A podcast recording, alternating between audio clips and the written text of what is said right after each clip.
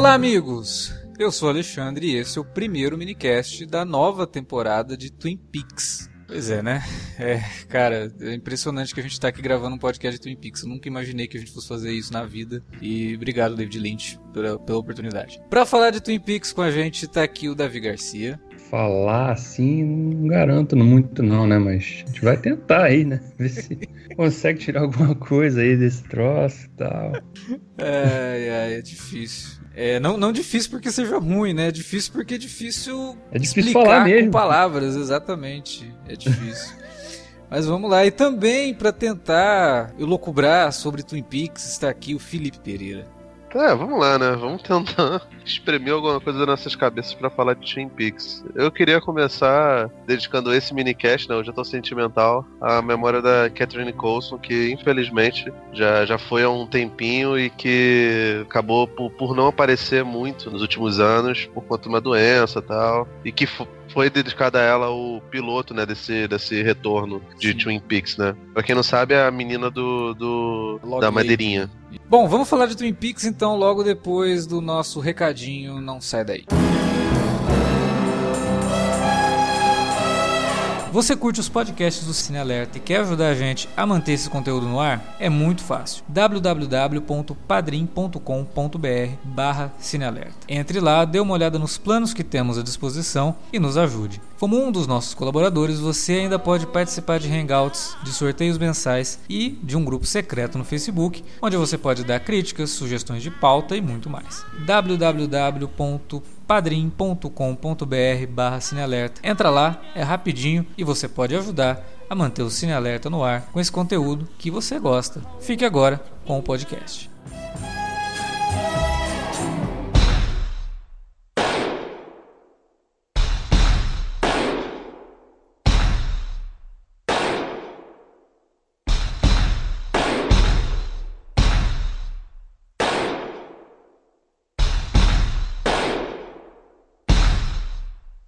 A gente começou ali falando, né? Pô, vai ser difícil falar da série porque é David Lynch e é o David Lynch no, no momento David Lynch que ele né, se encontra hoje. assim. A David Lynch é um fire, né, cara? Sim, é, e não é o David Lynch lá da Twin Peaks original. Apesar daquela época ele já ser o David Lynch, ele foi adquirindo ao longo do tempo uma narrativa muito mais característica do que aquela que a gente tinha lá em Twin Peaks. Ele evoluiu muito. né? O próprio filme de Twin Peaks, que a gente comentou no podcast sobre a série original, ele já demonstra que tá indo para uma narrativa bem diferente daquela que tinha na série, daquela que tinha até mesmo no Veludo Azul, nos outros filmes dele, e que ele ia evoluir mais depois no Estrada Perdida, no Cidade dos Sonhos, no Império dos Sonhos. É, é o ápice disso tudo, né? O filme que muita gente precisa assistir 500 mil vezes para tentar compreender, sei lá, os cinco primeiros minutos. É, e, e aqui na série a gente tem exatamente esse David Lynch, que é o David Lynch que ele não tá preocupado se você vai ficar pensando no significado de tal cena ou se você vai ficar tentando entender aquilo que ele quis dizer. né? O David Lynch ele já disse várias vezes e ele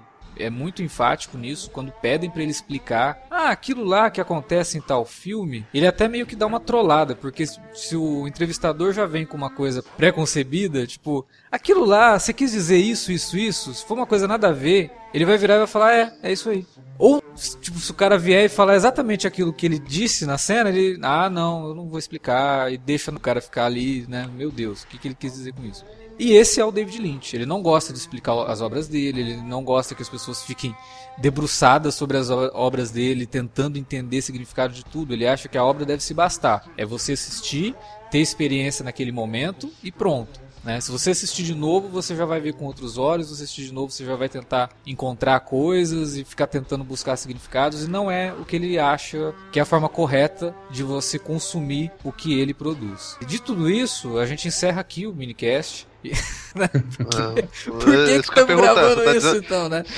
você tá dizendo que o David Lynch não vai ouvir a gente. Não vai. O David Lynch provavelmente não aprovaria a gente gravar um podcast sobre cada episódio de Twin Peaks. Mas de qualquer forma, a gente vai tentar aqui. Não sei. é, Twin Peaks é realmente uma experiência. Então, todo, toda experiência é boa quando você compartilha dessa experiência. Então, ao invés da gente ficar tentando é, fazer recap do episódio, a gente vai jogar essas ideias no ar, assim como ele mesmo faz, né, na narrativa com que ele trabalha. Ele joga muitas ideias e você tem que ficar ligando essas ideias, né, tentando ligar essas ideias, tentar identificar aquilo ali como uma história. Por que que isso está aqui? Como é que isso faz sentido dentro dessa narrativa, né? Então eu acho que o minicast aqui de Twin Peaks, melhor, a melhor forma de você ouvir esse minicast, da gente gravar esse minicast, é justamente essa. A gente vai jogar umas ideias e aí se você concordar, se você não concordar, se você tiver mais coisas para acrescentar, temos a área de comentários aí né, aberta para todo mundo. E os comentários do Cine Alerta sempre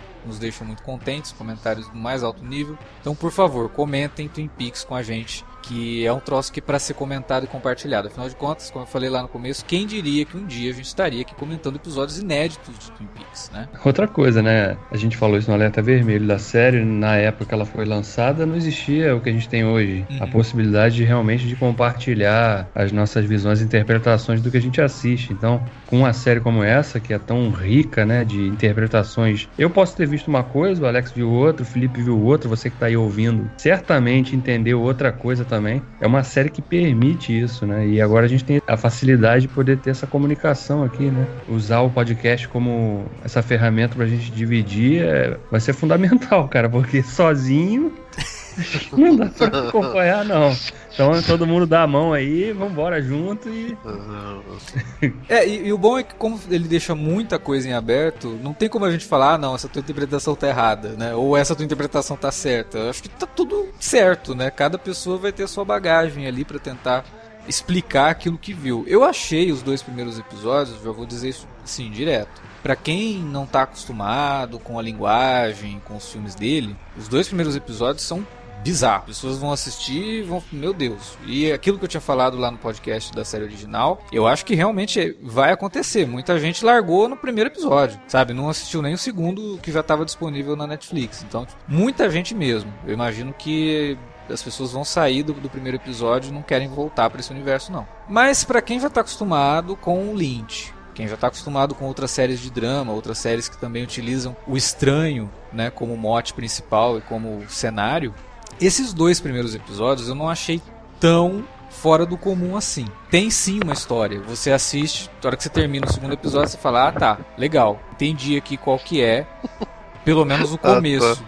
disso, né? Tipo, ó, o, o Cooper, o doppelganger do, do, Cooper, tem um plano, ele tá juntando umas pessoas, porque ele sabe que o momento dele voltar pro Black Lodge tá chegando e ele não quer voltar, porque ele sabe que se ele voltar, o Cooper original também vai sair e vai voltar pro mundo normal, né? Pra nossa realidade aqui. Essa é a base do plano do Cooper. Outras coisas que vão acontecendo ali, por mais bizarras que sejam, você consegue encontrar uma explicação dentro da história que você já conhece. Ah, o cara que está olhando para aquele cubo de, de vidro, né, transparente, com aquelas câmeras, e aí tem aquela coisa bizarra. É claro que aquilo vai se conectar com essa coisa interdimensional que foi trabalhada no final da segunda temporada da série. Que olha, temos aqui Black Lodge, tem White Lodge, é, que obviamente são outras dimensões, uma comportando todo mal, a outra comportando as forças mais é, benéficas, sei lá. Né? Nunca ficou explicado muito bem o que seria o White Lodge. Ele não chegou, né, a mexer com isso na, na mitologia da série. Provavelmente entraria nisso na terceira, que nunca aconteceu. Então, dentro disso, pô, primeiro e segundo episódio, você termina com aquele uma sensação genuína de what the fuck, mas ainda assim você consegue fazer todas as ligações do que pode vir a ser a série, né? Então acho que esse, essa estreia da série foi bem estranha, claro que foi, porque é David Lynch, mas ainda assim ela tem um pezinho ali no, no normal, sabe? Como se ela estivesse te preparando para alguma coisa que vai acontecer ali. Tanto que o primeiro episódio é bem mais convencional do que o segundo. O segundo já é um, já é um tom a mais, né? Parece que vai escalando alguma coisa, né? Vamos ver se os próximos vão, vão chegar nesse, nesse ponto aí. E aí, levando em conta que a série vai ter 18 episódios, né? Chegar no último episódio lá vai ser uma piração total. E eu queria saber de vocês, vocês tiveram essa mesma impressão que eu, assim, que apesar de tudo, existe uma coerência ali, porque muita gente reclama do Império dos Sonhos justamente por primeira vez que você assiste, parece que não tem coerência nenhuma, né? O troço é bem bizarro, bem maluco. Mas aqui não, não, não, é, não é nesse nível, né? É, o, o grande lance, acho que desse início, esses dois primeiros episódios, é que ela estabelece um, um tom que tem algumas características que nos remetem à série original e ao filme, mas ao mesmo tempo ele também está ampliando vertiginosamente o, o, escopo dessa trama, né? Porque se antes a gente tinha tudo localizado numa, na, na cidadezinha de Twin Peaks, no estado de Washington, lá quase fronteira com Canadá, Agora a gente tem uma trama que está ocorrendo em vários lugares diferentes, né? Em lugares não próximos. Então a história já está, né? A amplitude disso aí já é bem maior. E acho que o próprio tom, né? De é, tá, não tem muito nesses dois primeiros episódios, tirando talvez aquela sequência toda envolvendo a chegada dos policiais lá naquele, aqueles apartamentos lá onde aquela senhorinha com o cachorro sente o cheiro ruim do apartamento da vizinha, que rende alguns momentos bem engraçados, mesmo que remetem bem àquela característica mais galhofeira feira da, da série original. De resto, o tom é bem sério, né? É bem pesado, sombrio, né? é bem, bem pesado. O mistério circunda tudo que tá acontecendo. Quem é esse cara? Por que, que ele tá fazendo isso? Qual a ligação dele com aquele outro? Para onde vai essa história, né? É, fica tudo assim muito no ar nesses dois primeiros episódios, né? Então ele estabelece realmente uma diferença bem gritante em relação ao que a gente tinha visto antes na série original. Mas ao mesmo tempo ele tem, né? Quem viu a série original, ou quem não viu, mas pelo menos ouviu o nosso alerta vermelho aqui, ouviu vídeos, leu textos sobre para tentar entender o que, que era Twin Peaks, tem uma, uma, vaga ideia, né? Do que são essas coisas, né? Do, da onde o, esse plano, essa dimensão onde o Cooper, o agente Cooper, ficou preso esse tempo todo. Essa coisa toda essa loucura que é Agora a gente tem uma árvore eletrificada passando mensagens enigmáticas e dando orientações. Para quem não sacou, mas eu acho que todo mundo sacou, a árvore é o anão que aparecia lá no, na, na, primeira e na segunda temporada. No filme ele também aparece. Ele não volta pra série, e aí o David Lynch, maluco, criou a evolução do personagem. A evolução do personagem é uma árvore eletrificada com o cérebro fincado no, no, no topo, né? Tipo, que porra é aquela? Só que aí você. Nossa, que troço aleatório, né? Aí volta lá no último episódio da segunda temporada e olha o que, que o anão fala pro Cooper, cara. O anão fala pro Cooper: hum. a próxima vez que você me encontrar, eu não serei eu. é, foi bem foi bem feliz ali o Lynch, né? De repente ele tinha uma ideia de, de fazer uma coisa diferente, não uma árvore, né? Mas. Sim. 25 anos passaram, muita droga foi consumida. Vamos transformar esse personagem numa árvore eletrificada. E que é uma maluquice, né? E aí quando ele vai se apresentar, ele fala uma coisa que o personagem já falava lá atrás, né? E aí você entende. Apesar que quando ele apresenta o cara, ele fala essa é a evolução do braço, né? Ele chamava braço lá no coisa, ele era o braço cortado do Mike. Mas ainda é. assim é uma, é uma, uma piração foda, cara. É... não, porque, porque, um braço cortado ser um anão nem é, é piração nem é, foda, né? Não, isso daí é tranquilo. Mas tranquilo. super tranquilo. Agora ele virou uma árvore aí, meu Deus do céu, né? Esse primeiro episódio, como o Davi falou, ele faz muitas referências ao que era a série, trazendo alguns personagens em momentos que não dizem nada, né? Tipo o psicólogo, por exemplo aparece lá é, a primeira cena, né? Primeira cena, né? É. Na verdade, ela abre com a recuperação daquela conversa do Cooper, ainda lá na série original, com a Laura Palmer na, no Black Lodge, né? É, ela falando que. Quando ela vai falando alguma coisa no ouvido dele, né? Falando que 25 anos depois eles iriam se reencontrar. E aí começa a série, mas a primeira cena realmente inédita é o Dr. Jacob na Jacob na, na, na, naquele trailer no meio da floresta recebendo uma encomenda ali, né? É, uma encomenda e de só também, né? De, é, de paz ali e tal. É. E, e para que serve aquilo, o que ele vai fazer com aquilo, não temos nenhuma ideia ainda. É, porque uma, essa cena, é, tipo, isso é uma cena totalmente aleatória. E é uma cena longa, Sim. né? Ele tá lá, tal, Sim. acorda, levanta, sai do, do trailer, aí o cara chega lá para entregar o um negócio para ele, o cara entrega, tem um small talk ali entre os dois, o cara vai embora e acaba a cena. Aí, ué, né? Que, e aí, hum. né? E aí já corta para Nova York, cara. Como assim? É, aquelas luzes, né? Aí aquilo que eu tava falando antes, né? Como a série ela é Twin Peaks, mas ela também é uma coisa diferente. Ela é uma evolução daquilo, porque a gente não via tantas luzes assim. Uhum. Era sempre aquele clima, né? Aquela câmera fechada, né? Os cenários eram bem restritivos. Agora não, a gente tem tomadas aéreas de Nova York, cheia de luzes, em cenários elaborados, com uma, uma caixa de vidro dentro de um depósito ultra secreto, vigiado pelo Michael Bisping, né? Do já tá tendo um intervalo do UFC ali, ele foi que o guarda, aquele guarda, guarda. É do UFC, né?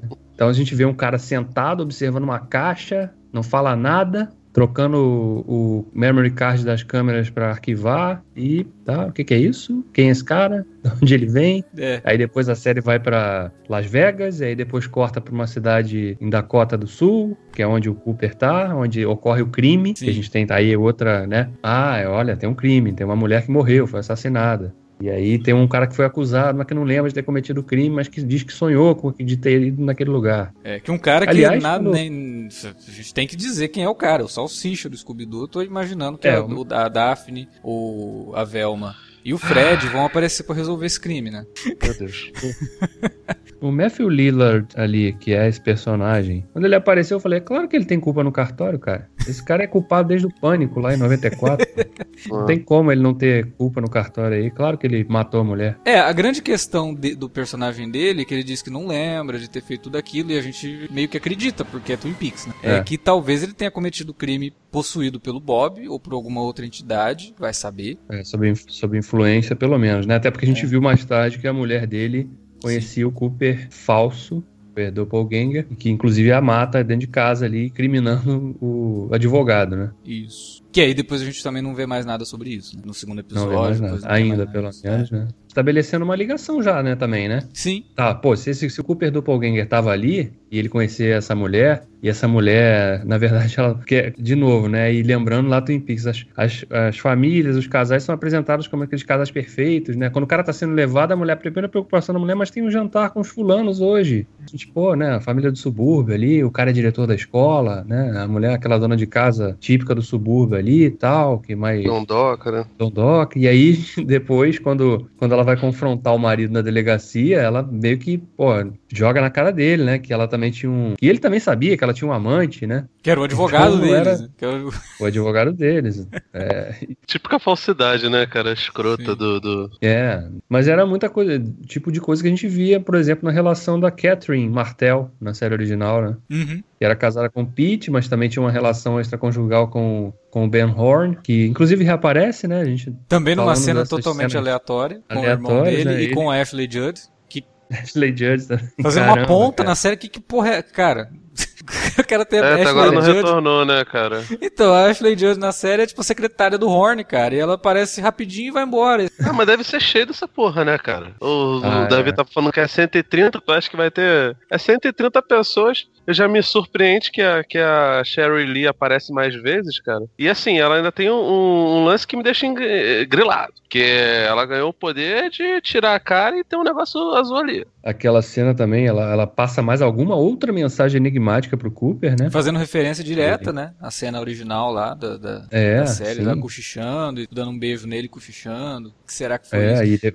e depois aquele, né, ela começa a berrar, gritar e vup, ser sugada, como se fosse, sei lá, tivesse um aspirador gigante ali. No... E aí depois ainda aparece o pai dela, o Leland, reaparece, não de cabelo branco, tá grisalho ali, né, pedindo pro Cooper encontrar a Laura Palmer. É, será É, que essa, foi? esse vai ser o mote, né? Encontrar a Laura Palmer? O que significa isso de encontrar a Laura Palmer? É, porque assim, é, o, o que a gente viu pelo desfecho do filme, né? A Laura, ela, ela abriu mão da vida dela para não ser possuída, né? não ser Possuída influenciada pelo pelo Bob, é. né? Então, teoricamente, ela, ela fez algum, cometeu um sacrifício. Então o Leland, naquele, naquele plano, ele acha que ele ainda pode salvar a alma da filha, sei lá. Porque a série discute essas coisas também, né? Então não é viagem imaginar que tem alguma coisa nesse sentido também pelo caminho aí. É. É, a gente falou ali daquela cena do cubo de vidro, o cara observando aquilo e trocando as câmeras, né? Tem várias câmeras ali filmando ininterruptamente, pelo visto. Aquilo me Uhum. lembrou uma coisa, cara, e depois do que acontece no segundo episódio, aquilo fez mais sentido com o que me lembrou. Eu tinha comentado no podcast sobre a série original que no filme tem uma cena do Cooper olhando para um monitor num- com uma câmera num corredor. Aí ele vai no corredor, aí ele volta lá na- no monitor e olha de novo, tem ninguém. Aí ele vai de novo, fica lá na, na frente da câmera, volta pro monitor,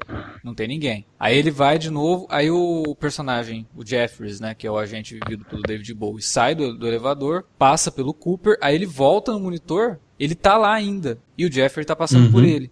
Exato. Isso, e aí no final do segundo episódio o Jeffrey é citado, né? O personagem do. É, do, ele é citado pelo Cooper falso ali, né? É, acha que tá falando com ele no telefone, é Philip Jeffries, né? Isso. O nome ele, do personagem. É, ele é Que citado. quem só viu a série não, não tem ideia de quem seja, mas o filme mostra. né? É, eu até comentei no Twitter depois de ter assistido os dois episódios, falei, gente, é, tipo, porque tinha muita gente me perguntando, né? Precisa assistir a série? É, ele é a continuação direta? É, como a continuação direta da série. Só que mais importante que assistir a série, pelo que eu vi aqui, é assistir ao filme.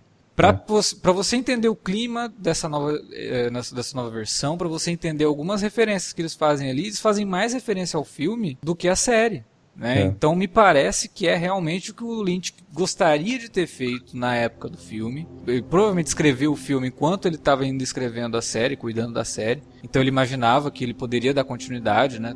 Parece que ele queria fazer uma trilogia, talvez. Firewalk with Me seria o primeiro filme, depois ele faria mais dois. Algumas ideias que ele tinha, ele acabou utilizando no Cidade dos Sonhos. E aqui parece que é isso mesmo. Parece que ele tá querendo levar o filme muito mais em consideração do que a série. Então o filme é essencial para qualquer pessoa, assim. O, o que a gente contou lá no podcast sobre a série, eu acho que já funciona perfeitamente como um recap. Você precisa assistir a série? Precisa, mas dá para começar essa ouvindo o nosso podcast, mas o filme tem que assistir, cara, porque E, e, e outra, né? Vê o filme e também assista os 90 minutos de cenas deletadas, né? Sim, porque, Porque o tem Jeffries, por exemplo, ali- tem muito mais participação nas cenas deletadas do que no filme. É, e aí você percebe que nas cenas deletadas, esse personagem que foi o David Bowie que fez no filme, na cena que está dentro do filme mesmo, ele aparece, né, nessa cena que o Alex citou, o do Cooper vendo pela câmera de vigilância, e depois ele aparecendo, passando por ele, né, entrando na sala do Gordon, e aí eles têm aquela conversa rápida ali, e de repente ele desaparece. Isso é a participação dele no filme. Mas a cena cortada mostra ele aparecendo em outro lugar. Né, num- na escadaria de um hotel, Em Buenos né, Aires. Como se ele tivesse tele, teletransportado, né?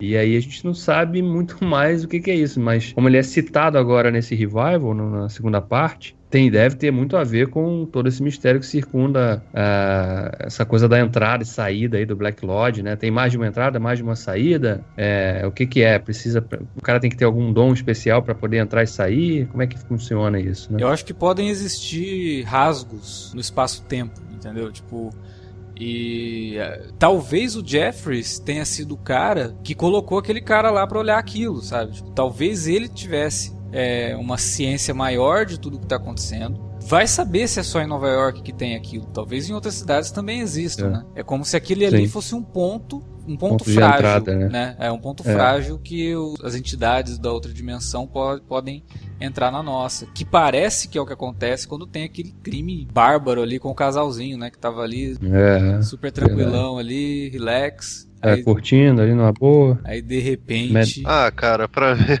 pra mim isso daí é mais uma vez o Lynch brincando com os clichês do, do- Os filmes de terror. dos, dos, é, dos filmes de terror slasher, né? É. Principalmente. Que O- é muito, né, É cara? sempre aquela. o- o- É até engraçado ter o Salsicha no, no, no- no filme, né? Porque ele tava lá no Pânico e o Pânico, o primeiro filme, se dedica a explicar muito esse lance de que quem transa morre É. e. e- Enfim, né, cara? Tipo, você vê como é que o Lynch é um maluco genial. Ele consegue mexer com essas coisas e trazer de uma, de uma maneira bastante hermética, né? Como normalmente ele faz nos filmes dele.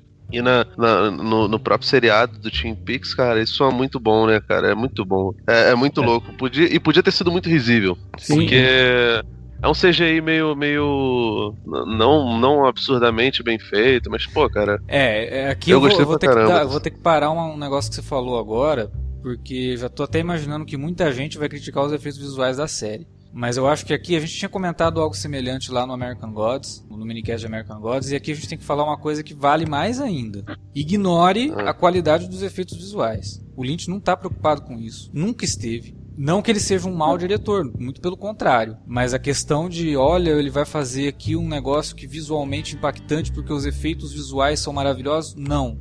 Não é o Lynch fazer isso. Ele vai criar as imagens que ele quer criar, independente se ele pode ou não. Se ele tem capacidade de Aí. criar aquilo com perfeição ou não. É, eu acho que tem outra coisa, cara, também, porque naquela cena ali, ele, ele brinca muito com a questão do Claro, ele faz um comentário sobre o gênero slash bem rapidamente ali, só que ele fica naquela. A toada dele é mostrar mais ou menos. Porque, inclusive, a câmera fica posicionada meio que na diagonal. Então você não. Você só vê praticamente os respingos do sangue. Uhum. Você sabe que o casal está sendo atacado por alguma coisa que saiu ali de dentro do, daquela caixa de vidro, só que você não consegue ver exatamente, né? Ele é inteligente nesse sentido, porque sabendo que ah, não tenho saco ou não tenho grana para investir na, nesses efeitos aqui, para não preciso mostrar. A intenção não é mostrar exatamente, né? É você ter a certeza que alguma coisa terrível está acontecendo ali, de forma bem violenta, né? Com aquelas pessoas e, e, e por conta do que tá da ligação dessa caixa misteriosa, né? Desse, desse box de vidro aí que pode ou não, como você falou, ser um representar um, um rasgo aí nessa dimensão que pode estar tá ligado, deve estar tá ligado ao Black Lodge, porque a gente vê o Cooper aparecendo ali também, né? Num dado momento, né?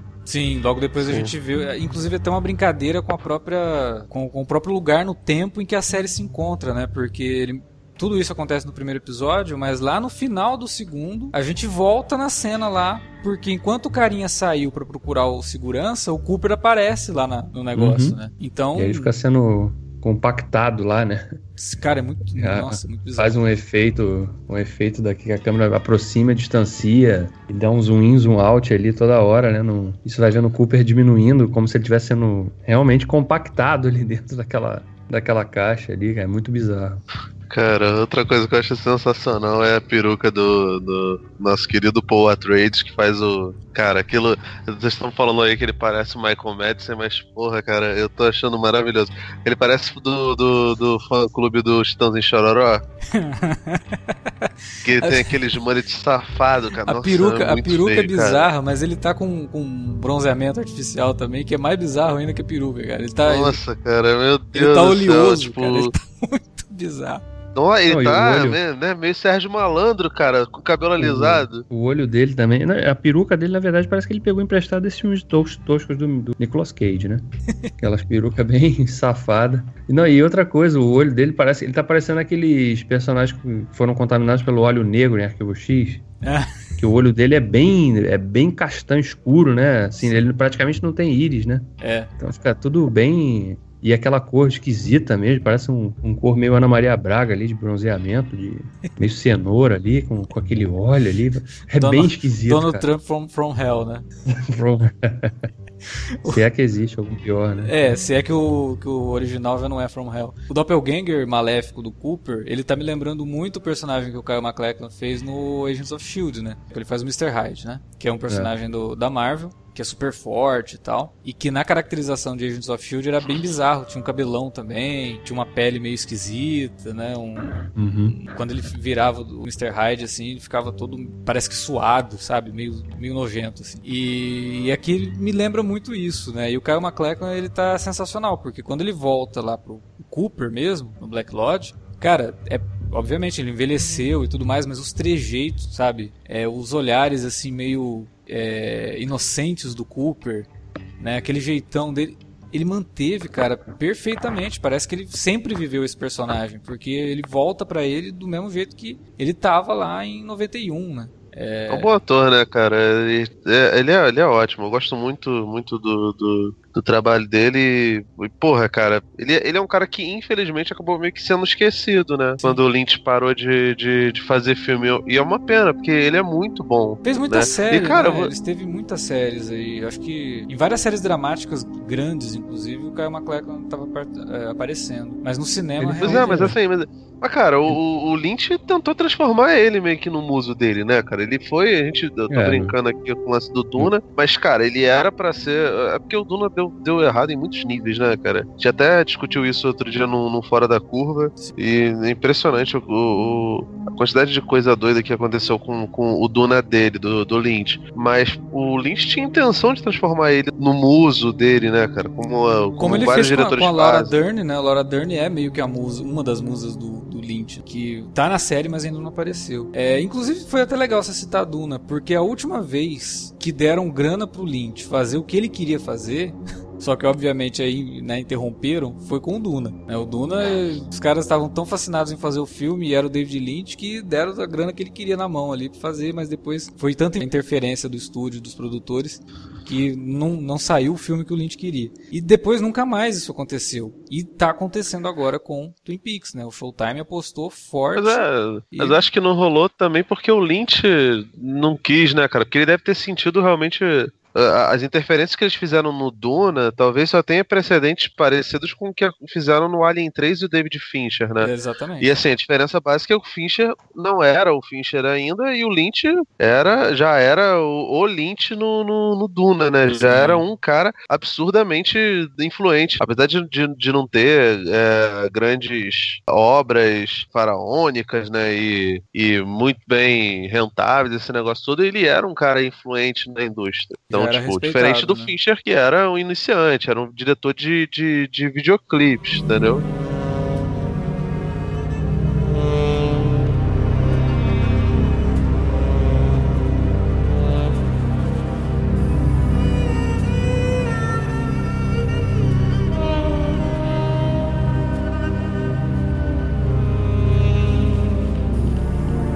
Também tem o retorno porra, do Hawk, né? Assistente do xerife lá na, na, série original. E aqui ele tá de volta com cabelo branco, estilo Gandalf, Gandalf índio. Hum. É, recebendo uma ligação da, da, da, Log Lady falando para ele que ele precisa encontrar uma peça que tá perdida, né? Que ele vai que tem relação com a gente Cooper. Que né? tem relação com a gente Cooper e que aí retomando lá na primeira temporada, quando o Cooper fala algo do tipo: Você é muito legal. Se um dia eu estiver perdido, você é o cara que eu gostaria que me encontrasse. Né? E é David Lynch.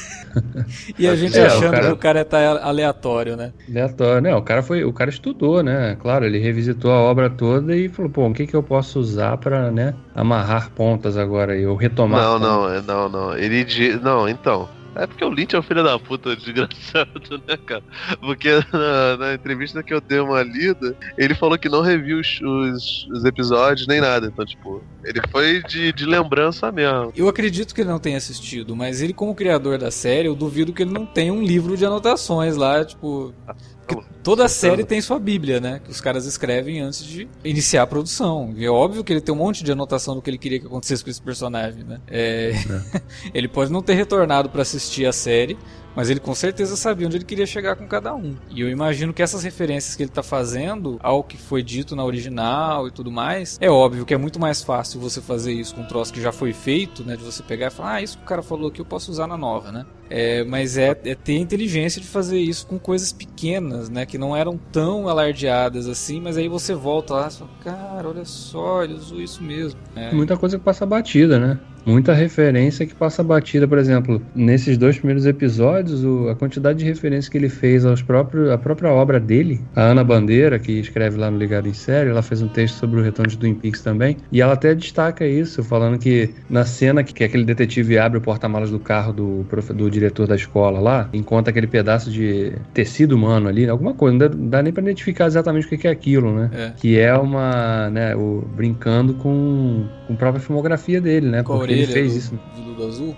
É, exatamente. É. É, e depois ele tem um outro momento que ele brinca também com outro filme dele, que é, até ela cita, eu nem, nem toquei dessa referência, que do, no, no Eraserhead tem também, né, essa, a, a, própria coisa da representação nova do braço ser uma árvore ali, que no Eraserhead também tinha, né, um, um troço esquisito ali, fazendo a representação de um personagem. Então eu acredito até, e esses dois primeiros episódios, acho que eles dão muito esse, esse, esse norte de que o, o Lynch vai usar esse revival de Twin Peaks para revisitar através de referências ou ou até, até de subtramas, algumas coisas que ele já explorou em outras obras da, da filmografia dele. Né? Ele vai incorporar isso dentro da narrativa, dessa narrativa louca que ele vai desenvolver e construir, que ele, quer dizer, já desenvolveu e construiu para esses 18 episódios aí do, do Revival, né? E é muito legal de ver, porque como o Lynch tem falado que ele não faz mais filme, não vai fazer mais filme, né? Que ele se aposentou do cinema e tal. Então acho que pode ser, né? Uma, uma maneira, a maneira dele de, de fazer um, né, um recap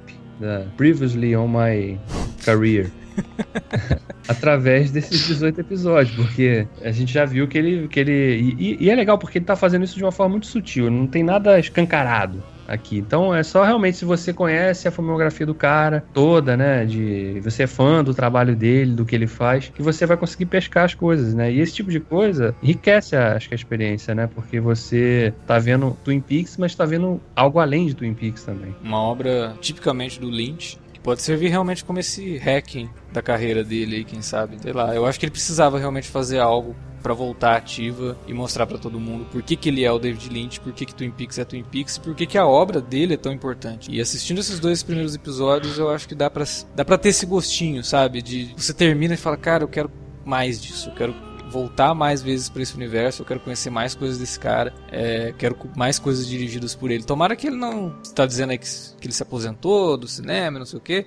Tomara que ele, se ele aposentou do cinema, ele, sei lá, faça algumas coisas na TV então. Showtime realmente está afim de bancar o eu cara. acho que né? pra, pra ele, nesse, nessa, nessa fase, acho que como, como, como ele gosta de desenvolver as coisas com mais calma, né? No, as tramas do, do, das obras dele não são, não, não são coisas aceleradas, né? Aquela, né? Aquela explosão de coisas acontecendo e tal. Ele não tem pressa nas cenas, né? Ele pode fazer uma cena com o cara, igual ali do, do início, com o cara olhando lá naquela caixa. Quantos minutos ele ficou ali? Sim. Sem uma palavra, sem nada, e você do lado de cá, tá, e aí? Essa é uma Caraca, característica muito forte do Lynch. Muitas das cenas É. dele, ele fica brincando com a tua expectativa de que ele vai cortar a cena. Uhum. Você você assiste a cena e fala, agora vai vir o corte. Aí não vem. Ó. Agora corta. Não corta.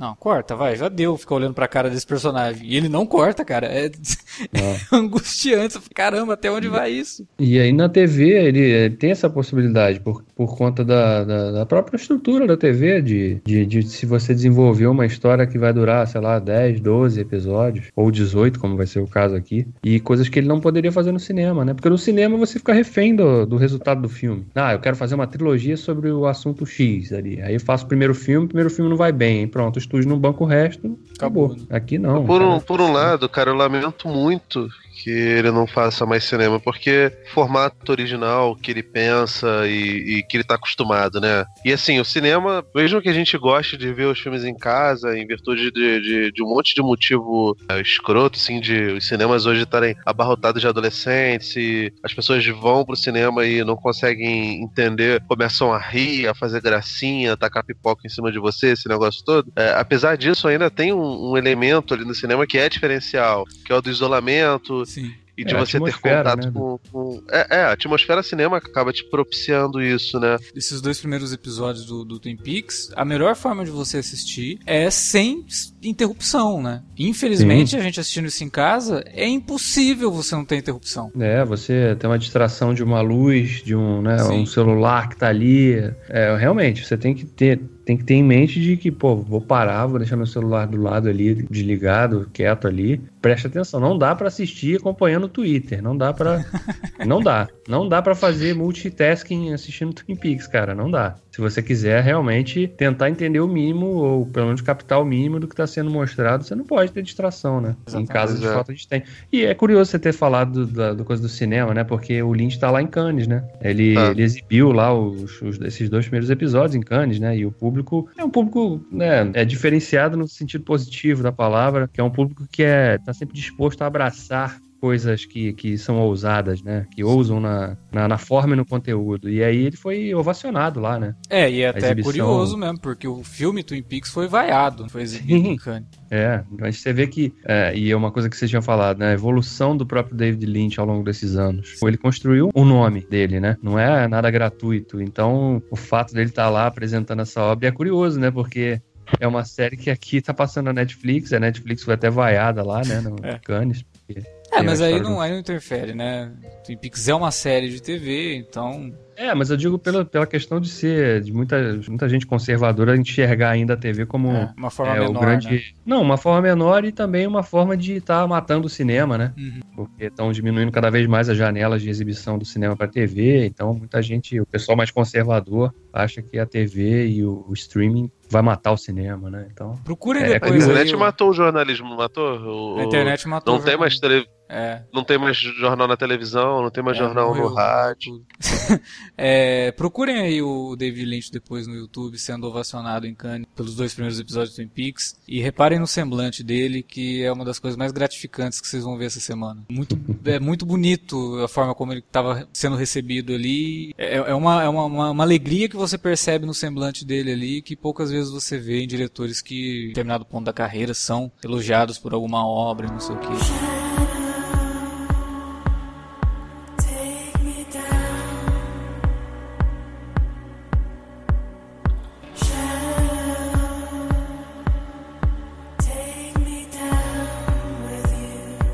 Bom, chegamos ao fim do primeiro minicast de Twin Peaks e agora é com vocês, aquele recadinho de sempre, deixem seus comentários aí embaixo e vamos discutir mais sobre Twin Peaks. Essa foi só a primeira amostra do que teremos nessa série aí, mas nas próximas semanas vamos tentar descobrir o que está acontecendo, né? Vamos ver se o Lynch vai dar mais pistas ou se ele vai ficar cada vez mais é, abstrato dentro da narrativa aí. Você também pode entrar em contato com a gente nas redes sociais, facebook.com.br cinealerta ou arroba cinealerta no Twitter. Não se esqueça, utilize as redes também para divulgar o nosso conteúdo. Aproveita e divulga o minicast de Twin Peaks, que é uma novidade, né? Poucas pessoas é, vão comentar Twin Peaks assim toda semana, com essa frequência e num formato como um podcast. Então aproveite e divulgue aí para sua lista de amigos esse podcast. A gente volta semana que vem com mais Twin Peaks, mas essa semana ainda tem mais minicasts aqui, tem Fargo, tem American Gods. Não tem alerta vermelho essa semana, mas na semana que vem vai ter alerta do spoiler. É isso aí, semana que vem tem quatro podcasts acontecendo aqui no, no Cine Alerta.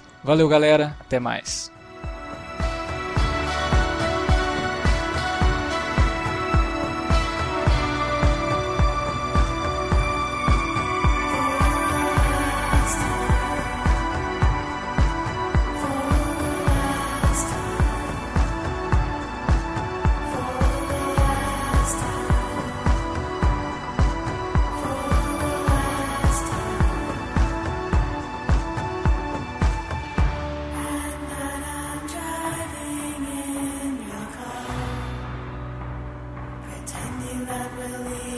We're watching all the streetlights fade, and now you're just a stranger's dream. I took your